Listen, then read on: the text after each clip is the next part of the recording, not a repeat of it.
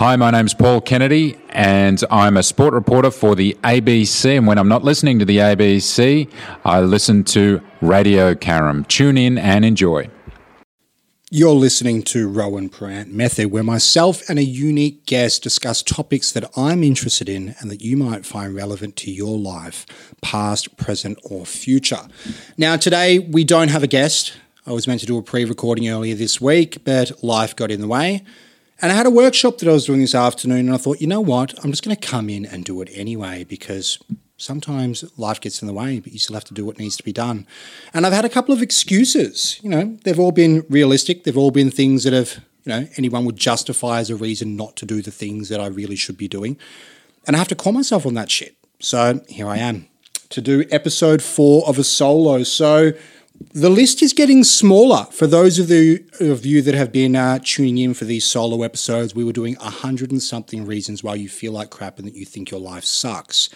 And we got up to 115 the last time that we actually did a broadcast, which I think was a month ago when it was a solo episode. So we're starting off at 116. I'm going to have to add things to this list as we go because, as I said, we are running out of things. So it's going to be a bit of improv as we do this.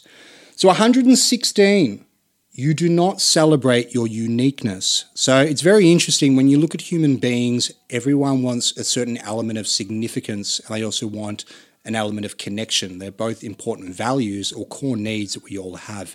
It's a very common life coaching principle. So everyone wants to fit in, but at the same time, they want to be different.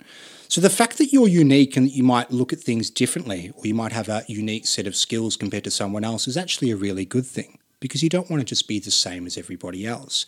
So, your past experiences, your qualifications, your views, everything else that's come together to make you and integrate you as an individual is unique perspective. And you should celebrate that because the way that you look at things may be similar to me. Maybe we resonate and have a little bit of rapport, but it's your unique way.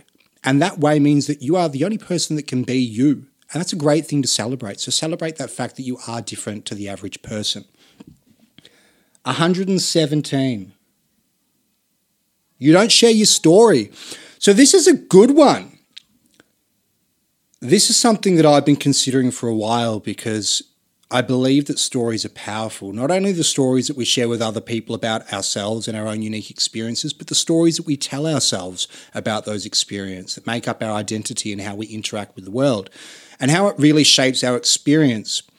Putting this into perspective, two people could do skydiving, but the way that they would experience it and the story they would tell themselves about it would be completely and utterly different. It's exactly the same as looking at failure. One person may view it as an opportunity to learn and grow, another person may look at it as being absolute and that they suck and can't do anything and they'll be too scared to try again. But in terms of the story that you share with the world, it is a great tool to connect. I think, particularly with social media, there are so many people out there that are trying to put on this image that they are perfection. And on this topic of perfection, the average man and the average woman, when it comes to body beautification, for example, they have to compete with people that are usually enhanced, so say taking some form of performance enhancement drug, and they've sh- uh, photoshopped their pictures and they've chosen the best lighting. And now they've actually had something released where apparently there was an OnlyFans page where a woman that wasn't actually a woman, were an AI generated image had thousands of followers and it was generating so much money and people were losing their minds that they were competing with something that wasn't actually real. It was CGI that was created by AI. So that's the point that we're at now. So perfection realistically doesn't exist. But still, everyone wants to present this to the world. And I see this even in mental health scenarios when there are so many people out there that they've got the mask on and they're going to work and they're doing all these things and they're saying the right things and they're presenting themselves as really successful. And then everyone's comparing themselves to that. They're not sharing their their negatives, the failures, the insecurities, the fears, the things that have come up along the way, the hurdles that they've had to overcome, that adversity that they had to face, whether it be real or simply just perceived. These anxieties that we all go through. The fact that, you know, even the best relationships that you look at, they still have arguments. Even the people with jobs that, you know, they're high achievers, they still have days that they don't hit a PB. There's all these things that a lot of people aren't considering when it comes to stories. So when you share your story with other people, it's a great way to connect because there are many people out there, and I do this when I do a lot of facilitation with workshops. I get people to engage instead of just listening to me the whole time. There's a lot of interaction. And they'll share unique things about themselves. Some things might be overly personal and we won't do it. So it's only when someone's feeling safe. Uh, a lot of those things, I'll just get them to cultivate some introspection and think about it. But if it's okay to share, they just share their experience. An example of this would be we're talking about stresses in the workplace, and people started sharing things that stress them out and how they actually cope with that stress. And the feedback that I got at the end was a lot of people saying, you know what, so and so that I don't even know has got similar experiences to me, and he has some of the same struggles. There's connection instantly. That's the power of stories because it gives you the ability to relate to other people. And when we say stories, we don't mean tall stories, the exaggerated stories where it puts us in the limelight and everything's amazing and sunshine and rainbows. I mean connecting with the human experience and humanizing the fact that we all have struggles, we all have hopes, we all have flaws, we all have dreams, we have setbacks, we have issues, we have traumas, you name it. We've all had bad coping strategies in the past. It's part of the human experience, and I think that needs to be normalized. It's why it's so good seeing people in the mental health space that are being mental health advocates on various topics, sharing their experience it's a great way for connection. It's a great avenue for raising awareness, but there's also elements where you need tools and things that you can actually implement in real time to change your situation. So, when it comes to stories as well on this topic, it's something I'm very passionate about. Everyone's looking for the success story. So, when someone's in their rut, when they're at rock bottom, people sympathize and feel sorry for them and maybe show some empathy. And they can relate, but they don't really connect with them on that level. They don't come down to that level because it is very confronting. People usually connect with the story when it's a success story, and we need to normalize what success really looks like the fact that there's peaks and there's troughs, that there's always going to be setbacks. For example, I've been doing, share one of mine here. This is a funny one that I actually had a really good laugh about. I hope some people find some enjoyment in this. I've done probably, well, couple of months ago, I ended up doing 12 presentations in four weeks. Most of them went quite well. Feedback I got was great. I felt pretty good about it. Did I feel stressed before some of them? Absolutely. Did I feel like I made mistakes? Absolutely. And I feel the same way when I do these things here, these live recordings. And we don't edit anything, it's all raw stuff. So if I do mumble through my words or look like an idiot, it's just part of the process, part of the human experience, if you like. But yeah, I did 12 and I've done probably another 20 or so since that little bit of a sprint. And pretty good success rate. Everything was going well. And then recently I did a presentation. Uh, let me go back a step. There was a couple of incidents where slides didn't work. So I prepared the slides the night before, took a presentation last minute, even though I had one that day. And I went to do the presentation, turned up, put the slides in, slides wouldn't work. The computer system was down. And that happened a couple of times in the one week. So I said, look, no more slides. Anyway, fast forward to a week or so ago, I was doing this presentation, an online one, which is not something that I do very many of. Uh, I have done a bunch of similar things, but mostly my stuff is face to face. Anyway, this online presentation, booked it in, going through, and there was no way for me to engage because I wasn't the host. So I basically got put into this environment. I had no idea how many people were watching. I couldn't see anyone's screens to track. Like, I don't mind if they have their screen off, but I'd like to have an indication of how many people are there. Anyway, I couldn't see anyone. I couldn't read the messages in the chat. I didn't have access to that. So whenever I was asking a question or doing an activity, no one could actually respond or give me an answer. And the person that was hosting it turn theirs off as well. So I literally was just staring at a blank screen, talking for an extended period of time.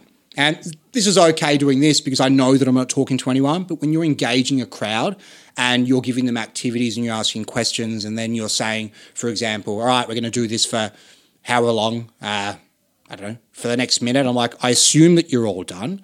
And it was nerve wracking. I did not feel good about it. It was just a really uncomfortable experience. But, you know, you have to have those things as a part of life. It, it happens. Sometimes things go wrong, and sometimes you're faced with stress. Sometimes you have anxiety. All these things happen, and there are tools that we will get into in the future how to manage these un. What's the word I'm looking for? Unresourceful states that might be resourceful in certain areas. So we don't really want to be experiencing anxiety when we have to do a presentation or have a difficult conversation, or for some people, answer an email or go to the shops. But nonetheless, they do occur from time to time. So we will look at some options for people to actually navigate around that.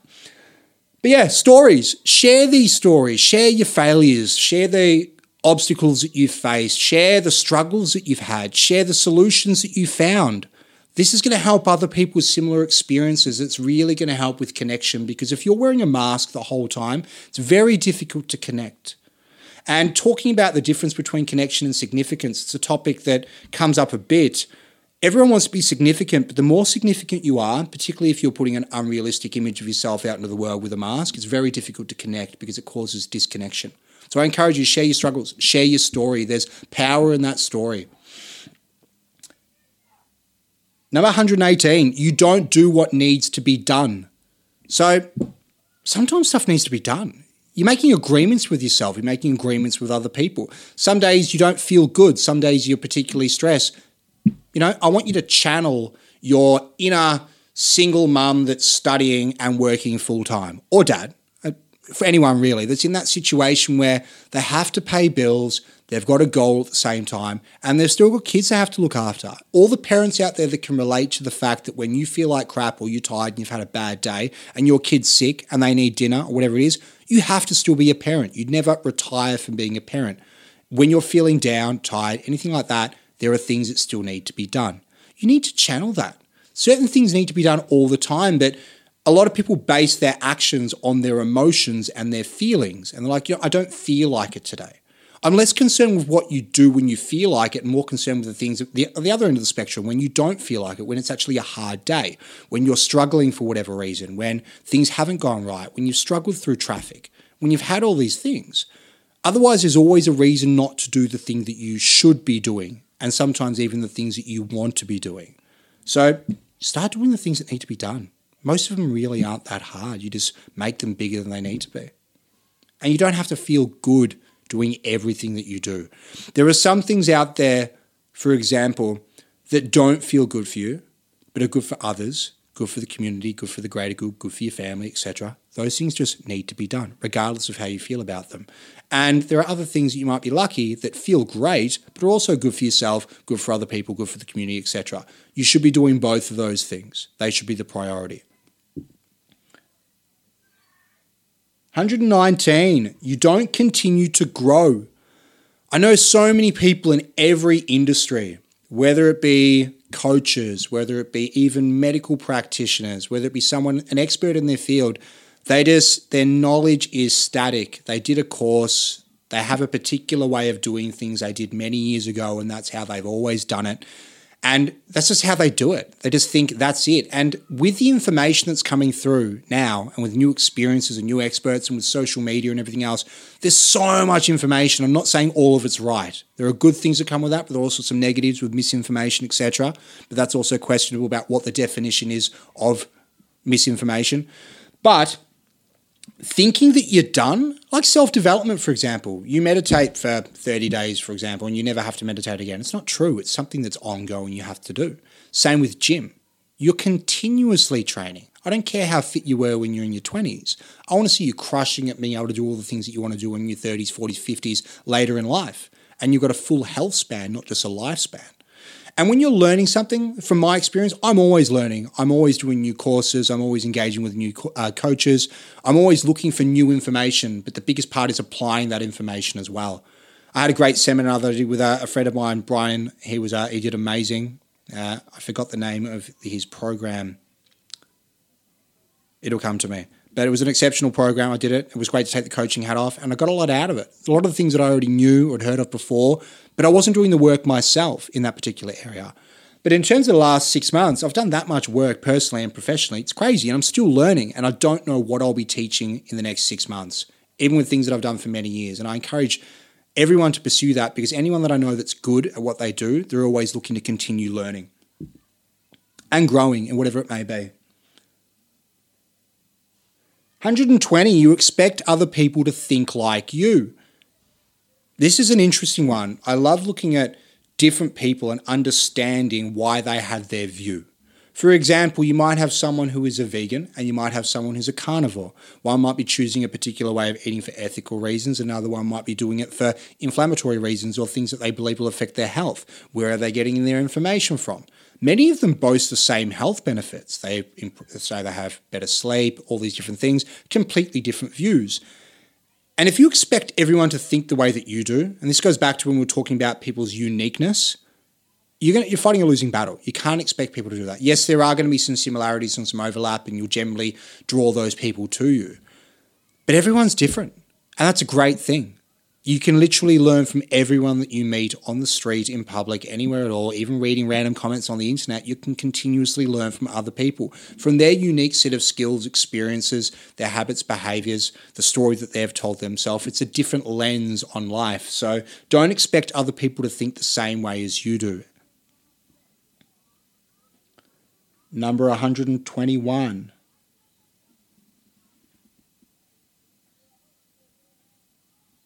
You don't, I had to read that, sorry, I rushed this handwriting after, uh, sorry, as soon as I got here. You do not choose your company. This is a big factor.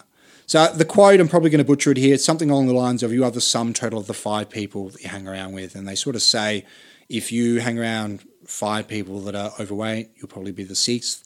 If you hang around five people that are investing and focusing on financial freedom, you'll probably be the sixth. Same with billionaires, etc., all those things you really do pick up habits, traits, stories, words, language, everything else from the people that you surround yourself, mannerisms, etc.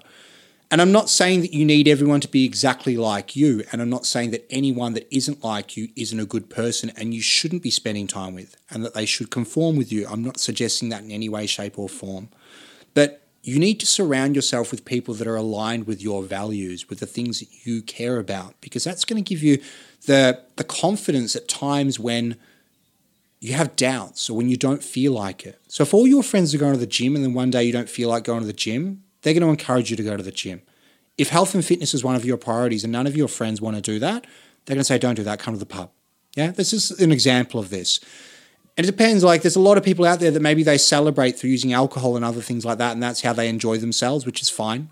We've all been there at some point, and, you know, there's nothing wrong with that, whether it's in a healthy dose, each to their own. But if you don't want that, you kind of need other people around you that are backing the values that you have. It's going to support your values, going to encourage you to continue doing the things that are important to you over time when things get hard. So I encourage you, be mindful of who you spend your time with. And that not just who you spend your time with, but what you expose yourself to, what sort of information you're viewing.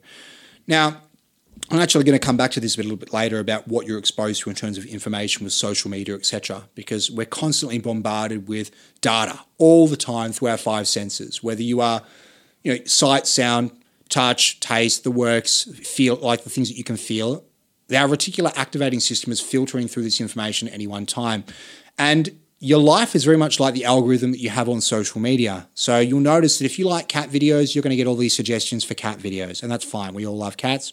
Maybe some people don't, but if you're into personal development things, and you're probably going to get a lot of that coming through. So, how are you spending your time? Are you spending your time watching mindless things, or are you spending your time choosing things that are actually going to make you grow, that are going to help you improve? So, choosing who you spend your time with and where you spend your time are important things. 122, you can't sit in silence. This is an interesting one, and let me explain it.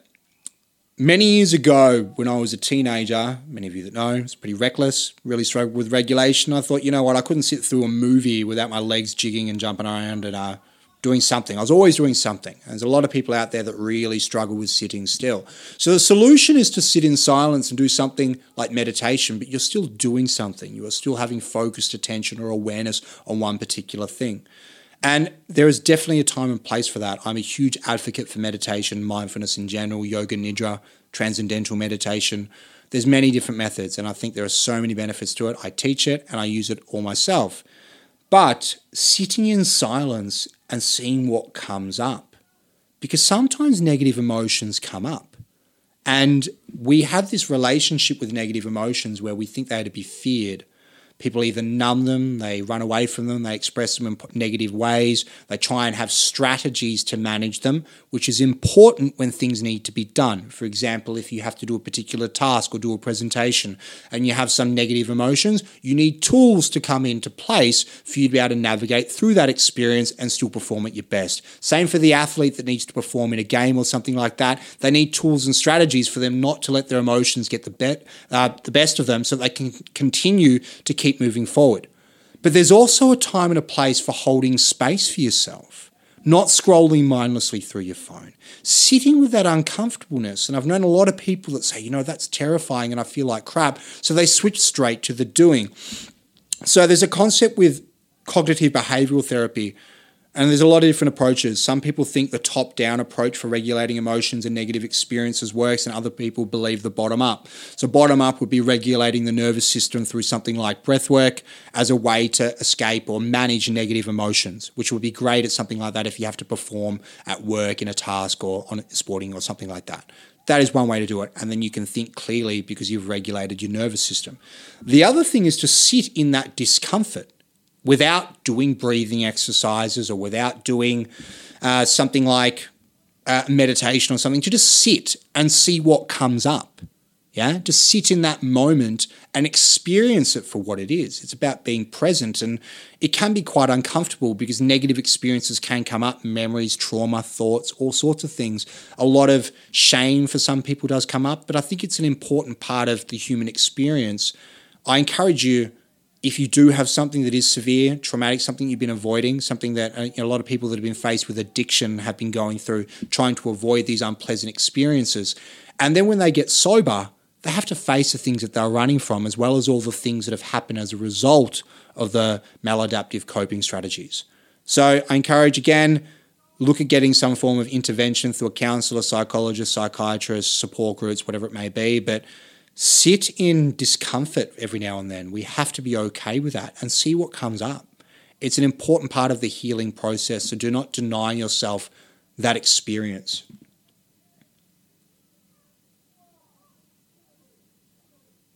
Hundred and twenty-four. You need someone to hold your hand all the time. Don't get me wrong. I think everyone needs support they need various levels of support, various layers. So they've got people immediately to them. And you can turn to different people for support from in different ways. Maybe for some person, you just want that person to hold space with you and connect. And you don't want a solution. You just want to vent and express your feelings. And we all need those people in our lives because you know, we have to express emotions. We're human beings, and emotions, both positive and negative, are part of the human experience. Maybe you have other people that you're looking for for guidance, maybe it be a coach or a mentor or just a particular friend that's knowledgeable and knows you quite well, and you're looking for solutions. So that's another part of support.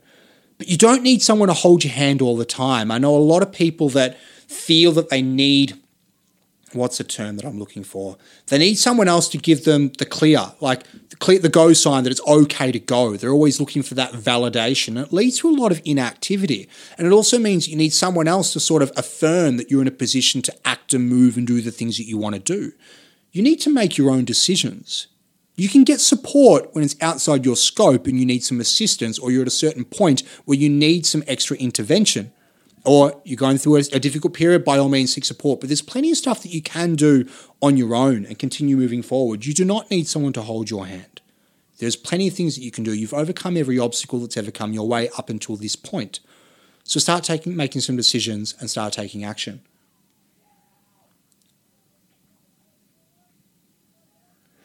Hundred and twenty-five. You forget the desired outcome.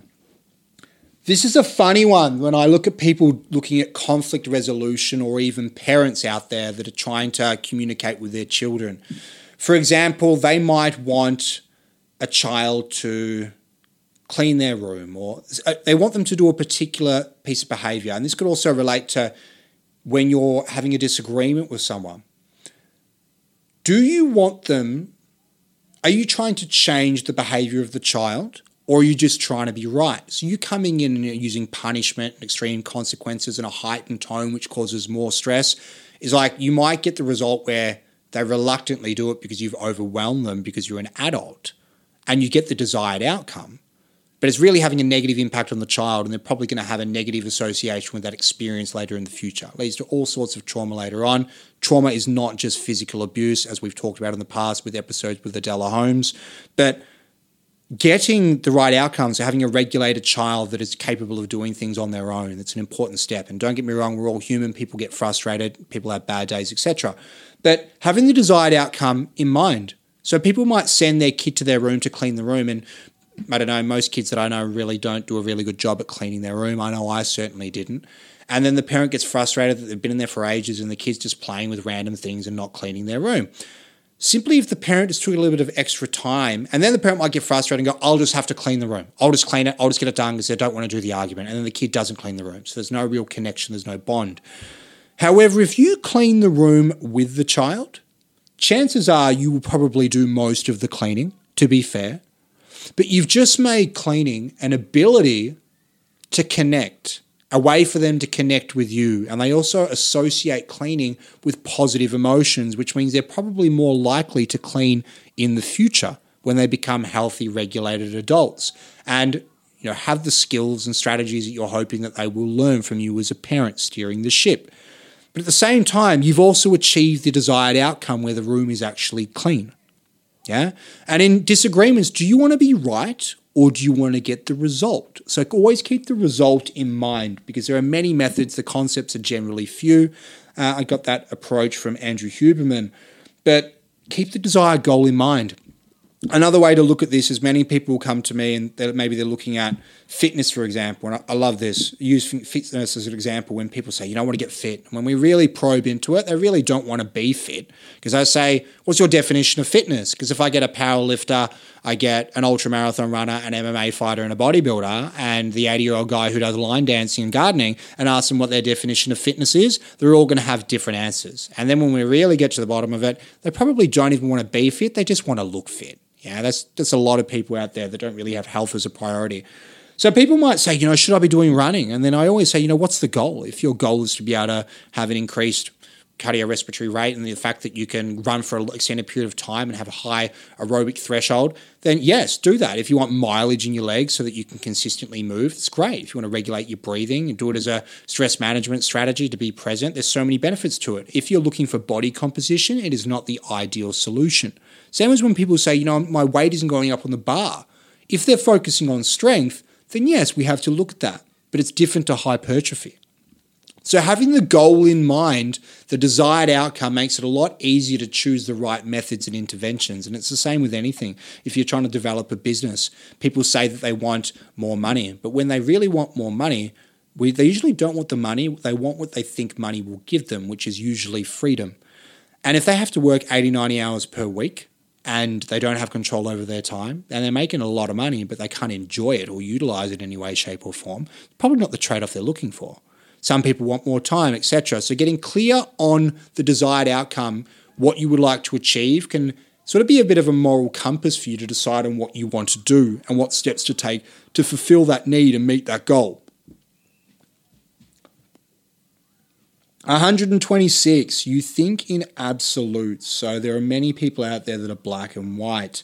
Everything is just, it's either this or it's not. It's either good or it's bad the whole yin yang approach, you know, there's a little bit of good in the bad, and there's a little bit of bad in the good. There's pros and cons to absolutely everything that you do in life.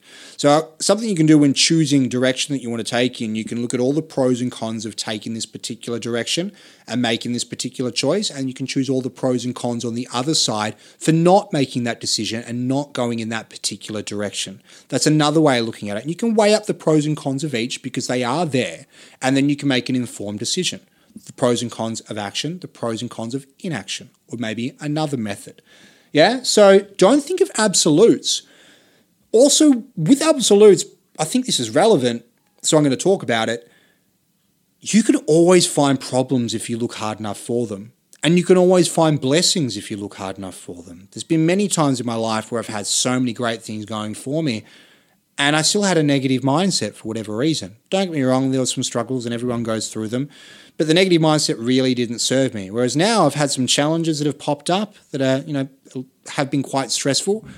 But my mindset, like I feel totally blessed with all the things. There are some bad days that I might have a pity party based on a few things that have come up, but yeah, the blessings are amazing. So don't think in absolutes. There are pros and cons to absolutely everything in life. And it's your choice whether you want to look at the pros when it comes to decision making and things that you have control over, weigh up the pros and cons. But if you have absolutely no choice, that it's probably better that you focus on the pros because that's going to give you a more positive outlook.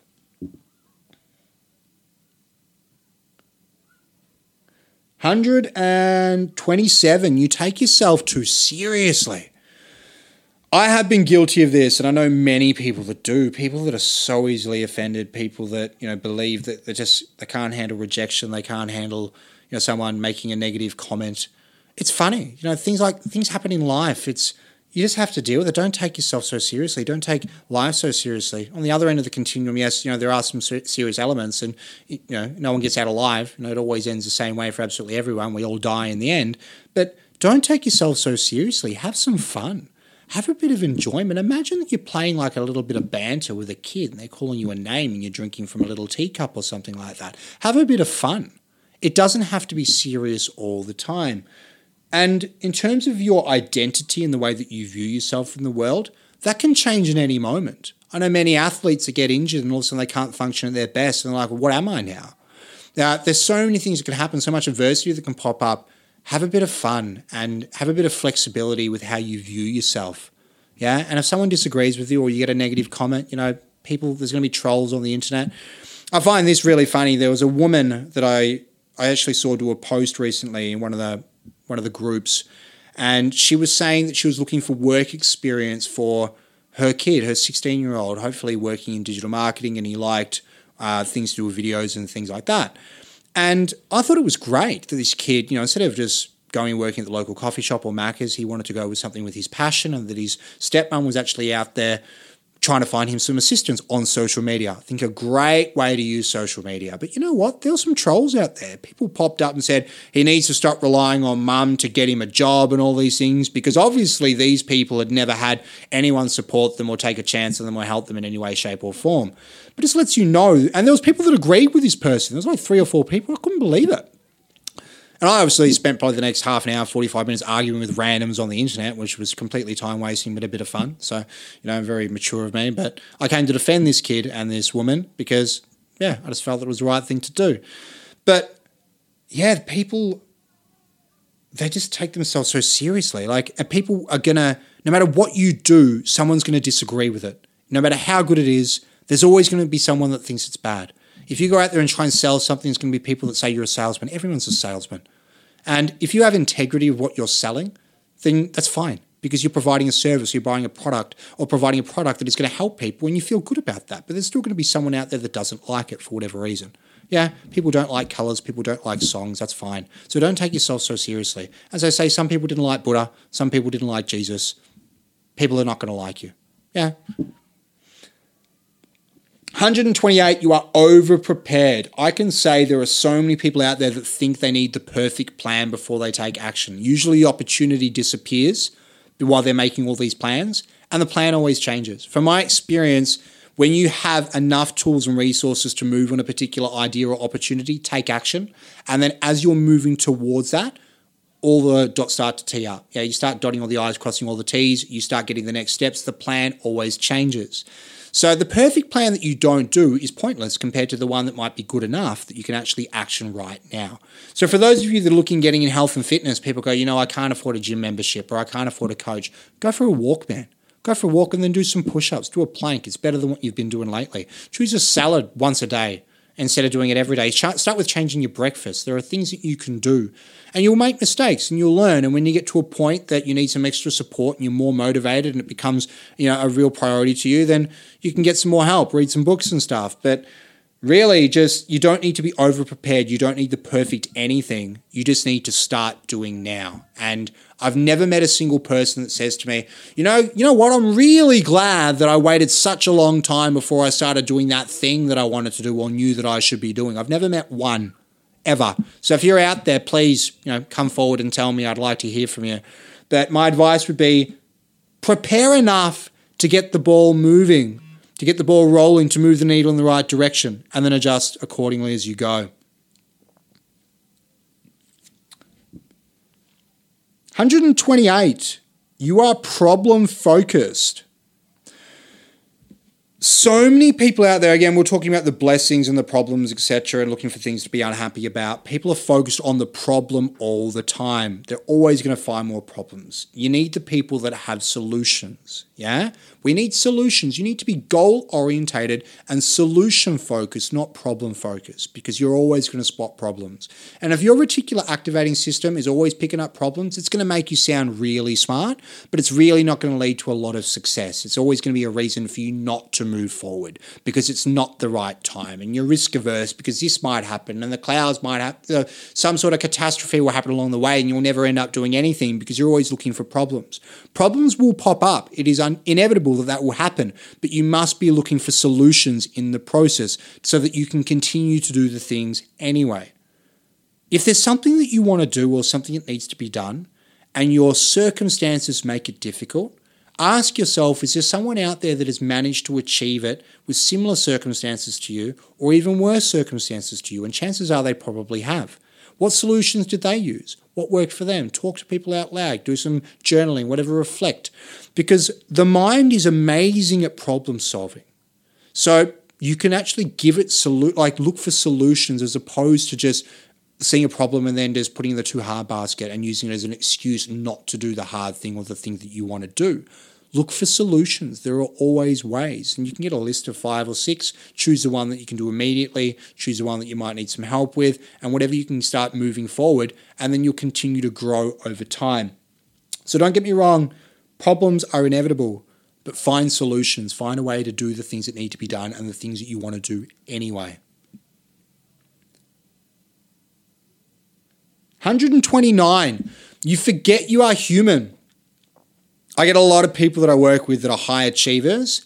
They think they're a robot, man. And I, have fallen into this trap myself sometimes. My body had been telling me, you know, uh, it was time to slow down for whatever reason. I was just trying to find ways that I could speed up no matter what. It was like, how can I run off less sleep? Where can I put in an extra session of this? Like, and I know athletes that always fall victim into overtraining and they forget they actually need to recover and they don't get bigger, stronger, faster, more powerful in the actual training. That's the stimulation, the stimulus, but it's actually when they recover. So you're not a robot. You need to have some downtime. You're going to make mistakes. You're going to say silly things. You're going to, you know, some days you're not going to feel motivated. Not every day is going to be a personal best. You are a human being and you're entitled to make some mistakes. Learn from them, grow, adapt, keep moving forward. But you're human and you forget that.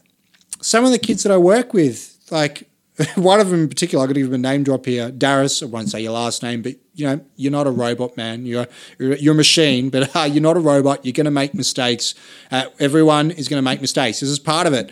Um, but through the learning, I see the guys like with boxers, for example, some of the athletes that I'm working with now, they're fighting and they're fighting again, and they're just getting better. And you know, they might, as long as they continue to improve, it's better than them.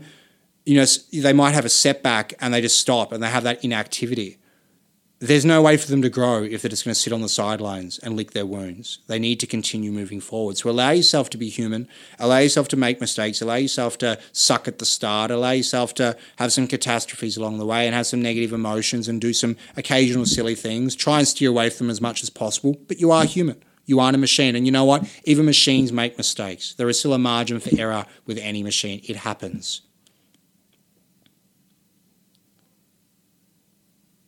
Number 130, you don't set boundaries. So, with boundaries, you need to set boundaries for yourself. And these can also align with standards, things that you will accept in your life, things that, you know, some things might be worthwhile. So, I know many people that Maybe they work a job that they're not happy with, but it provides a lifestyle for them that they find acceptable and it fulfills a particular need. And they think the trade off is okay. I always encourage them to explore other avenues to still meet those needs. If there's other ways that they can start living a more happy, fulfilled, and successful life instead of just settling for this. But you know, if there's a trade off, like a lot of people trade time for money, and it might be a time that is valuable to them because time is one of the only resources that we can never get back and it is limited.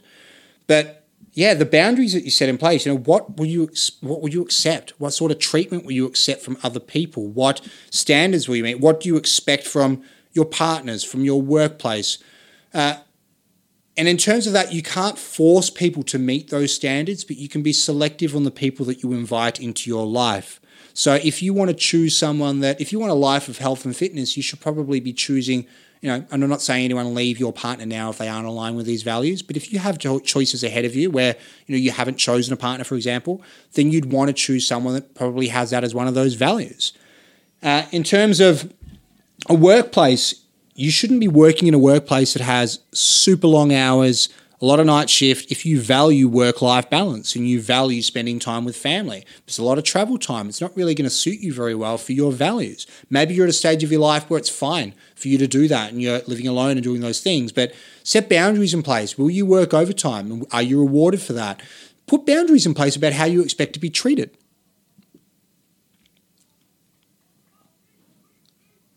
Number 131 you don't accept others. So we're just talking about boundaries and expectations and the way that we expect to be treated and how other people act, but also you have to accept other people. You are not their master. You are you, they are them. That is their life. This is your life. You need to focus on your life and have a high standard for yourself and a high expectation of what you do, not of other people. I've talked about this on other episodes where people have a higher expectation of the girl at the local coffee shop to provide them a coffee that's probably 16 and made three coffees in her life than they do of themselves. Yeah? You need to accept other people. Now, you don't have to accept bad behavior and you don't have to accept them being toxic or, or in a way where they're having a negative impact on you intentionally. You do not need to accept that. And even if it was unintentionally, you have the choice to walk away and choose not to engage with that person. You know, you are the captain of your ship and you can choose where you spend your time. But you need to accept other people because they're human too and they have their own likes and dislikes and fears and flaws and goals and expectations and everything else as well. You need to accept them for who they are. Everyone deserves to be accepted and everybody is different. And that goes back to what we talked about with 116 about celebrating uniqueness, not just yours, but other people. Number 132. You expect it to be sunshine and rainbows. When it comes to this, I have talked about emotions in the past, and I talk about this a lot at some of my presentations and in coaching sessions as well. There's going to be negative experiences. Negative experiences are a part of life. It's just the way it is. Negative emotions that come with them, they're also a part of life. I if I could wave a magic wand and get rid of all the negative emotions, you know what? I probably wouldn't because without them, what would actually define a positive emotion? We'd have no continuum, we'd have no spectrum to understand what was positive and what was negative. And in all the negatives, there's always things that you can learn, and it helps you appreciate the positive things. But ideally, we'd like to stack the odds in our favor to feel more positive emotions than negative emotions. But I'm a firm believer that we are all meant to experience the full spectrum of emotions as human beings. So, yes, there will be challenges. Yes, there will be negative experiences. Yes, there'll be things that are dukkha exists, which is unsatisfactoriness or suffering, uh, which is a term in Buddhism. It's a part of life. You have to accept that fact. It will not be all smooth sailing. You cannot change the weather, but you can learn to sail through it. That is something I'd like you to consider negative experiences, negative emotions, they're a part of the human experience. The sooner that you can embrace that and accept that and appreciate that for what it is and what you learn from it. And that also can come with part of your story, sharing, connecting with other people that have had similar experiences. And if you're going through an issue yourself, chances are someone else out there, there's a support group available, there's probably a Facebook group, there's all sorts of little meetups that you can attend to have that connection and relate to those negative experiences. And there's support services like Hotline, uh, hotlines, obviously, we've got Beyond Blue if you're struggling with mental health issues, coaches, etc. So many different people out there that can help. But yes, negative emotions experience are a part of the deal. Number 133, you don't respect your vehicle. When I say vehicle, I'm talking about the vessel that you are in. So the vehicle that you are in pretty much dictates how you experience life. It dictates what you can and can't do at any given time, the opportunities that you can pursue, where you can go, what you can do. And you know what? You don't have a lot of say over what that comes out as, as when you're born and how it develops based on your genetics, but you do have a lot of control over your epigenetics and what you do now. A lot of people out there are mistreating their bodies. They're not treating, they act like their body, you know, we can get a new one because you can't. It has to last you your entire life. If you're feeling pains and things like that, you should be looking for ways to improve that. And when I say improve it, I don't just mean take a painkiller or, you know, take an antihistamine or something you should be changing your diet. You should be getting some activity and you should be doing some strength training because there are many people out there scared of getting old, but there are blue zones where people are living to the age of 100 and above and they have a full healthy life. They're gardening, they're doing yoga, they're doing all these things. And they're loving life because they're actually in a good place because they've taken care of their body. A lot of people on the other end of the continuum are exercising and they're thrashing their body. There's people putting themselves on performance enhancing drugs. There are people out there that are overtraining. The people that are doing things that are getting a lot of mileage and the body breaks down and then they don't have that full health span where they can enjoy the things they want to enjoy later in life. So you have a vehicle and that is your body and it's how you navigate through the world. And it sort of gives you the ability to experience things and put yourself in different environments. You need to take care of it and act like it actually matters. All right, so that was 133, and I have no more on the list, and we have another 15 minutes to go. We are going to have to add some things in here. So, we're going to talk about stress management. Stress management pops up a lot.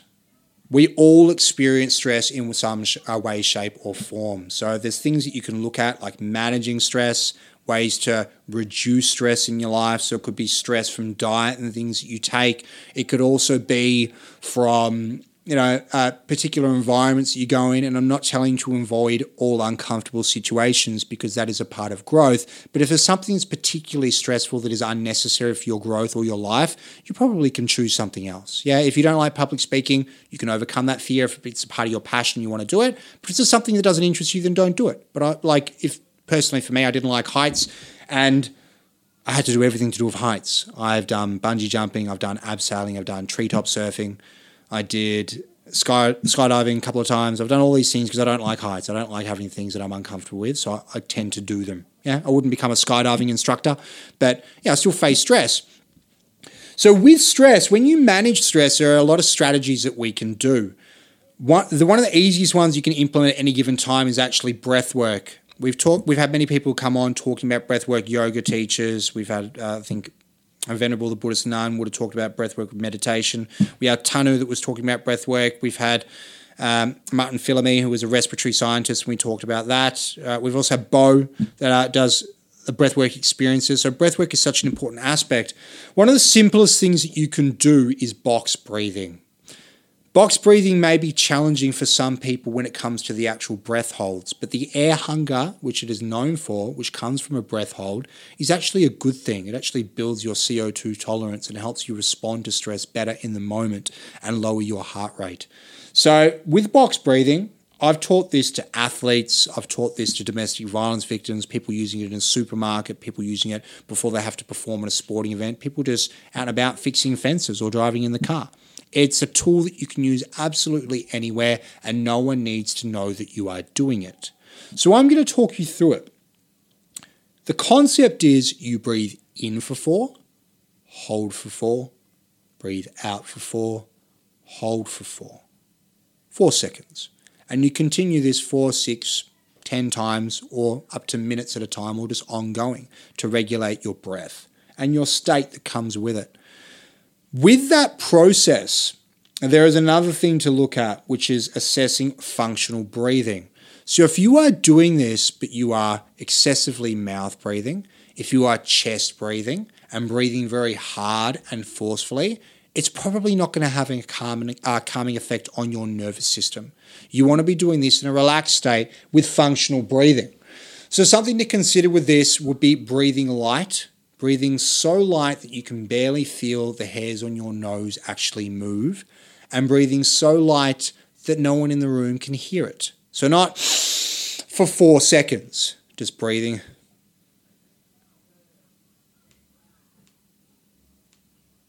Holding.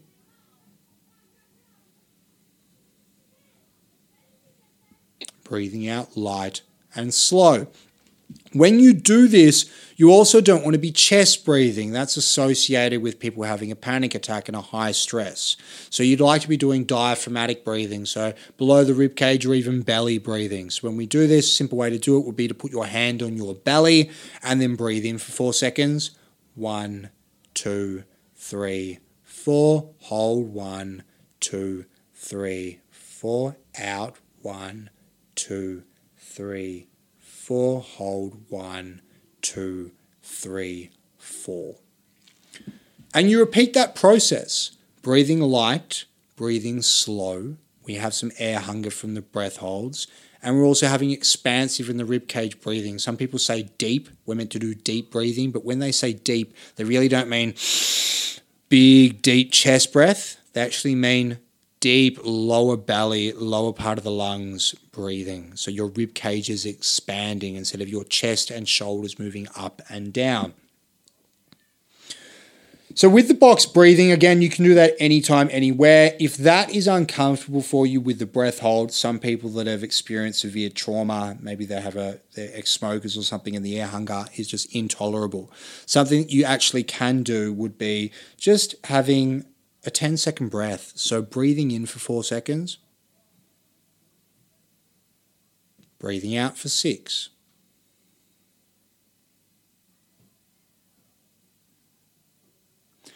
When your exhale is longer than your inhale, it actually calms the nervous system and it lowers the heart rate. It's one of the simplest ways for you to calm down. Again, no one will even know that you're doing this. I coach a lot of people that are sitting at their desk and they do this and they have no idea. No one around them is aware that they're doing it. And it's a simple way for them to calm themselves down. You can do it in the car. So ideally, you'd be getting six breaths per minute, and that is probably the ideal rate of breathing. A lot of people out there are mouth breathers that are breathing significantly, a lot more breaths in a minute, and a lot of very shallow breathing. So, one last thing that we will do, because we do have a little bit more time, is we're going to do a bit of a mashup, a bit of a down regulation. Now, in terms of down regulation, is an essential component for everyone. Everyone should be down regulating. Now, there's many methods to do this. So many ways. You've got yoga nidra, you've got meditation, you've got breath work. They're all forms of a down regulation. Some people even consider things like prayer to be a complementary practice, which all have similar effects on the nervous system and tell the body that you are safe and that you are okay. So it's great for trauma, great for people with anxiety, great for any of those negative experiences. But also with down regulation, you actually don't form new neural pathways and uh, solidify memories when you are learning something. So for anyone out there that's studying or in uni or anything like that or learning a language, you're not retaining that information while you do it. The new neural pathways are actually solidified and created when you're in the parasympathetic nervous system. So usually when you're asleep or you are in the rest and digest system. So that can be done through uh, down regulation. Also, people that are athletes don't get bigger, stronger, faster, more powerful when they're actually training in the gym. It is when they are resting and digesting in the parasympathetic nervous system. So having this factor where they have the adaptations, whether it's be mentally or physically, and just calming the body, everyone should be doing it. So things like yoga nidra, body scans, breath work, meditation, whatever. You can choose many methods. Uh, up to you. Find one that works for you. We're going to do a bit of a mashup, which is a combination of a yoga nidra, bit of yoga nidra, which is also known as non-sleep deep rest, bit of a body scan, also has an element of a military practice that people use to be able to fall asleep at any moment. So you can look that up. You can actually fall asleep under two minutes and train your brain to actually do that, which is similar to a body scan, similar to yoga nidra, uh, with some breathwork practices and a little bit of mindfulness. So this is an introduction. I invite you to sit in the chair if you have access to one, and if you are comfortable to do so, close your eyes. Because we want to bring some awareness to the breath, I'm going to encourage you to place one hand on your belly so that you can monitor where you are breathing. Like what we were saying before, breathing light, breathing slow, breathing deep through the nose.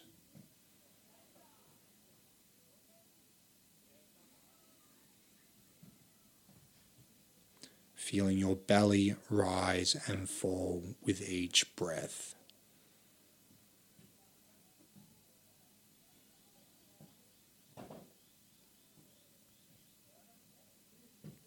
Bring in your awareness to the sensations in your forehead. relaxing all your muscles in your forehead.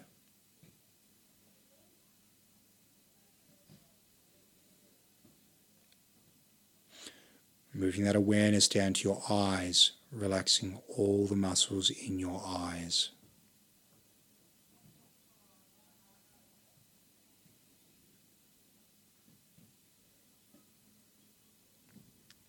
Moving that awareness down to your jaw, relaxing your jaw.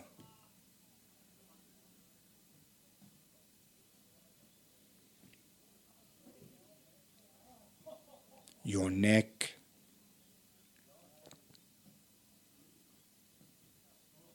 Shoulders.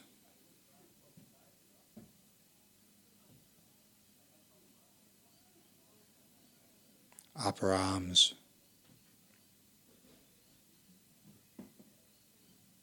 lower arms.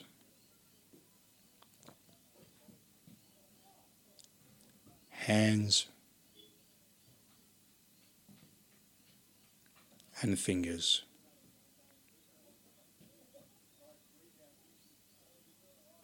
Bringing your awareness to the sensations in your chest and relaxing all your muscles in your chest and upper back.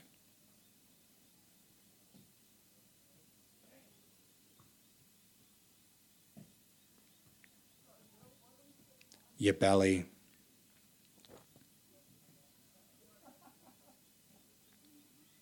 Your hips.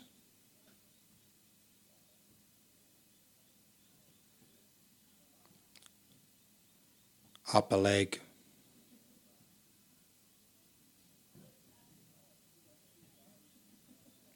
Lower leg.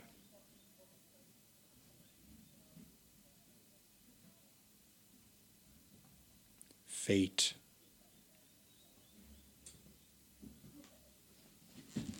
And the lights are just. And toes.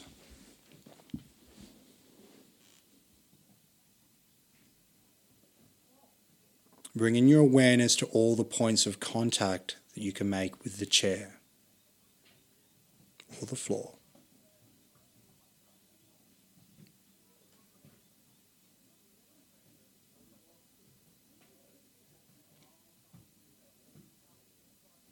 bringing your awareness to the sound further furthest away from you.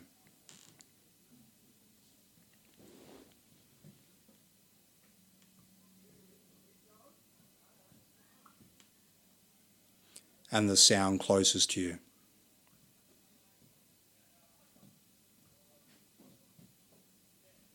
Inhaling deeply through the nose and on the long, slow exhale through the mouth, feel your whole body sink into the chair.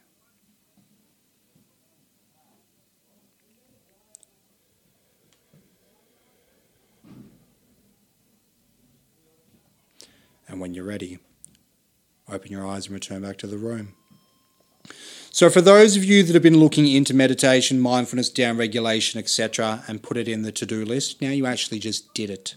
That is an excellent stress management strategy. Obviously, we have the other tool, which is box breathing, where you can actually apply something in real in the moment because you can't always just duck off to the car to meditate. So, you have two strategies that you can use to significantly help you with managing stress. There are many other things like hormesis, which we can discuss in later episodes. But if you want to know more about regulating emotions, regulating stress, anything like that, leave me a comment. Let me know that you've enjoyed this, and we'll do more of it. And I'll get more guests on to talk about methods that you can implement in your life. So stay tuned for next week. I hope you enjoyed the episode. Thanks again, everyone. Hi, this is Matt Joe Gow, and you're listening to Radio Carrum, which is local community internet radio. And uh, we were having a chat about community radio earlier and how important it is to Melbourne, how important it is to the scene here, the music scene, but also the wider community. So check out Radio Carrum, tune in. If you're down Carrum Way, just call Mitchell Tor. Or in Patterson Lakes, just call Mitchell Tor. Anywhere Bayside, just call Mitchell Toll.